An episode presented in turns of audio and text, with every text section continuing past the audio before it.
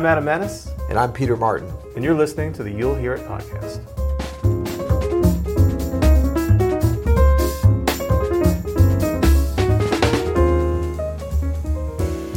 Today we're going to give you seven great albums you don't know. Going deep cuts today, eh? Deep cuts, yo. All right. Uh, we're going aggressive too. We're saying that, that you don't know these.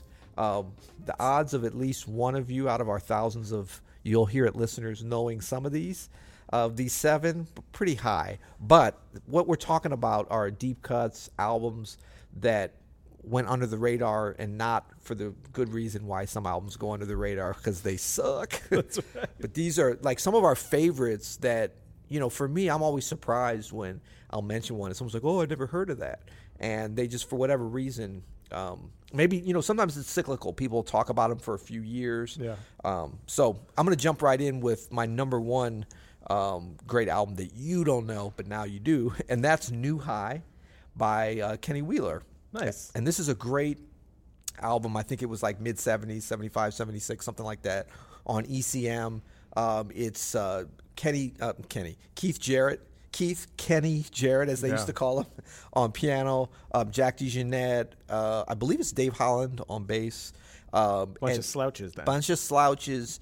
And you know it's kind of unique, and it is a little bit known just because you know Keith Jarrett as a sideman didn't happen that Yeah. that much. But to me, like his compositions on here are just incredible. The sound, of course, you know, iconic ECM sound. Um, but if you haven't got a chance to hear that, uh, check that one out. New High, and it's G N U High. See, this is one I actually kind of know. You know, we've been talking about how I didn't really get into ECM until the last couple years. Uh-huh. And this is one that I've been checking out, and it is fantastic. So I actually know this one, man. Okay, well, I'm not talking about you. I'm talking about the audience doesn't know it. I'm, I, I'm, all right, I'm saying. But, you know, you, our audience is actually pretty sophisticated, so I'd be surprised uh, if if we don't get Well, some, we can swing back- emails about this. we can always swing back and do seven deeper cuts. That's you know, true. We can, like we can go crazy with this. Yeah. All right, so I'm going to go. This is actually one of my favorite albums ever. This is Grant Green, St. Louis's own Grant Green's debut album called Grant's First Stand. Grant Green is an unbelievably groovy guitarist. This is from 1961. He was y- pretty young. Yeah. And um, Seven. yeah. No, this is a, a guitar quartet with organ and saxophone drums, and it is so swinging, man. The first track, Miss Ann's Tempo, is a F blues that is like so grooving. This really, uh, I went deep into this when I was a kid, and I still think about this, the feel of this album all the time. And when you bring it up to, to people, they're usually like, "Oh, what?" Man, I'm surprised at how many people don't even know Grant Green. Yeah, I was gonna say he's kind of a deep cut master in a way. And if they know him, they kind of know him for his like groovy stuff, late Yeah. '60s, early '70s. Yep. But like, man, don't sleep on Grant Green. Seriously, Exactly. good stuff. Exactly. All right. Well, next I'm going to go with Bobby Hutcherson, "Total Eclipse." Um, this is one of his great Blue Note albums. Uh, a little bit, well, not really later because he kept going for so long, but like I think it's like 1969, 1970, right around that time. And I'm always surprised that it's not one of his top Blue Note albums. I love the cover on it. I love all the tracks. It's like mostly, I think it's all originals except for Matrix is on there, and it's with you know Chick Corea's great tune Matrix. Um, and Chick Corea's playing piano on there. Harold Land was right during that period when he was playing with Bobby Hutcherson a lot. Um, I think it's Joe Chambers on drums. Um, but the tunes are just great. Herzog is on there, a tune I used to play a whole lot back in New Orleans in the 90s and stuff. And it's just one of those ones that I'm always surprised that I never hear anybody talking about because I think it's just one of his best. Oh, that's awesome. Yeah, I, I actually don't know that one, and I can't wait to check it out. Uh, thanks for introducing me to that deep cut. You're, you are welcome. Uh, so I'm going to go with someone who uh, the artists themselves is not a deep cut at all, and that's Antonio Carlos Jobim. But this album, Brazilian guy? Uh, I think he's a Brazilian cat. Yeah. no, this album is from uh, I think it's from the early to maybe mid '70s, like '74. I'll have to look this up, but it's called Stoneflower. Uh, it's really it's kind of kitschy even, um, but some really good players on that. Ron Ron Carter is actually playing bass on this, and uh, Tom Jobim's playing like Rhodes and doing a lot of singing, and the vibe of it feels just incredible. This is a really special album. If you haven't heard Stoneflower, it's really quirky, but there's still some big hits. You know, he plays Brazil, this great like nine minute long version of Brazil, and it's uh, it's a really fantastic record. Nice. I ne- never heard it. I'm adding that to my list of uh, ones to check out. Thank get, you. Get in there. Get in Okay. Um, next, I'm going to go. What are we on to? One, two, three. F- that's four. So number five is uh, Ellis Marsalis and Branford Marsalis made an album um, in the mid '90s called "Loved Ones," maybe mid to late '90s. It's called "Loved Ones," and it's a duet record. And it was on Columbia CBS.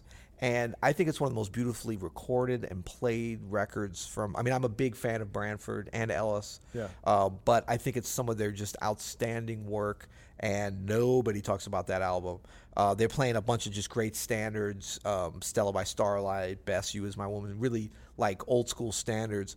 Uh, but it's cool because Ellis plays some super, just I mean everything. He just touches the piano, just super modern chords, but very restrained and like very appropriate for a duet situation. Branford's, you know, sound is just incredible. A lot of soprano playing and a lot of, you know, kind of adventurous playing on both their sides, but very appropriate. And and I don't think they've played. I mean, obviously they're related because they're father and son, but I don't think they ever did a whole lot of playing together. And I've mentioned to Branford several times how much I like that record, and he's always like, "Man, thanks a lot." He's like, "A lot of people." He's like, "No one ever really mentions that record." Yeah, how do I? How have I not heard this record? I've never it's a deep this. cut, dude. Oh man. Yeah, I'm hooking you up. Uh, we need to do like four more of these episodes. This is great just for me personally. to- Or we could just do one 28 uh, deep cuts. now, no one has time for that. exactly. We've been doing a lot of stuff about being efficient with your practice. That's you right. can't take up 28 Yeah, minutes of sorry. people's time. All right, hurry up. All right, sorry. Number six. Uh, so uh, number six, I'm going to call a little audible here, and I just I thought of this uh, deep cut record, and I this is one of my most listened to records for probably the past ten years. Uh, it's Continuo by Avishai Cohen, the bassist Avishai Cohen. Yeah. Um, this is a amazing record, especially if you like modern jazz compo- composition. Avishai Cohen is obviously a brilliant composer, and this has Sam Barsh on piano, uh, Mark Guiliana on percussion. Um, it's got some some uh, some other musicians uh, that do some really crazy stuff. It's it's so beautiful. Composition is so strong. The grooves are like so grooving. I mean, Yeah. it's like Mark Guiliana, so it's gonna be it's gonna feel great. Yeah. And Sam Barsh uh, just plays his tail off. It's a really cool record. I love like when you discover an album that's kind of you know either under the radar or you feel like hasn't been discovered by a lot of others, but it's really like I can already tell by how you're describing it. It's just like so pleasing to listen to. Yeah. um, that's such a great thing because there's so many gems out there. I mean, you know, a lot of the ones that are the opposite of a of a deep cut, a shallow cut, you know, Yeah. whatever. Those are great, and the ones that you know, the kind of blues and the giant steps, those are amazing. But when you see that the depth of this music, and and I think for all these, what we're talking about too is they're these are all really strong albums. They're not just the deep. I know we keep saying deep cut. This that implies a track, but we're talking about complete albums, and that takes something. I mean, because we've both been involved with playing on some albums where a few parts of it are good, but you know sometimes you're like, Ugh, could could have been better or whatever. But when you are part of something that's that's great, even if it's not discovered, it's it's a lot of fun. Well, you know, the thing about uh, I think making a great album is it has to be a, a combination of like, you know, you're you're super passionate about that project, and also timing can play a big thing of like, Right. for whatever reason, the people that were just involved in the project, Yeah. you know, because everybody's at this level is very very good, Yeah. and, and everybody's but. But there's just a, a magic in the timing or the relationships where the whole thing comes. Together. And it's not that easy. I mean, people even like in in the movies, they'll talk about they're like, oh my god, I can't believe Meryl Streep made that horrible movie. It's like she didn't make, go out. Well, now, she's maybe a bad example because I think she might not have ever. But she's been in some movies that weren't as good as others. It's like you don't go out to do that, but sometimes the stars don't align, and Yeah, it's true. You know, you know, some things get off. Yeah, this is art. This is not a perfect science at all. That's right. That's right. You get you get what you pay for. oh, oh, actually, you do have to pay for these. Okay, Wait. so You don't have to pay for this podcast. Oh, then you don't. Exactly. exactly. Okay, so number seven, uh, I'm going to go a little bit, uh, a little bit self-indulgent here, and go with Christian McBride's uh, 2013 release uh, called "People." People music, Huh. And I love this record. Yes, I am playing piano. I was going to say that sounds familiar. Yeah, link below directly to purchase.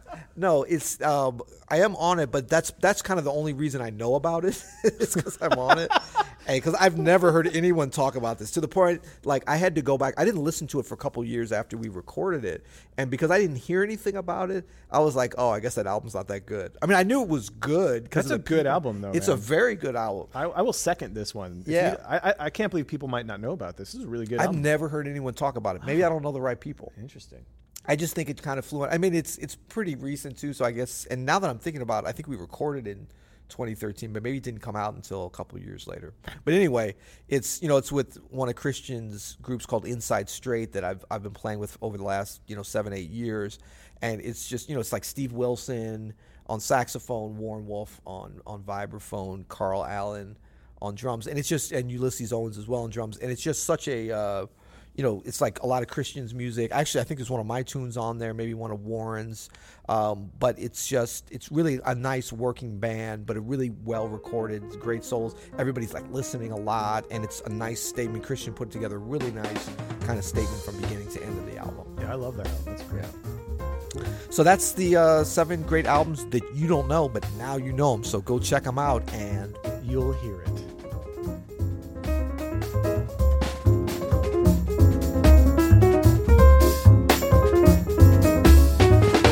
Thanks for listening to this episode of the You'll Hear It podcast.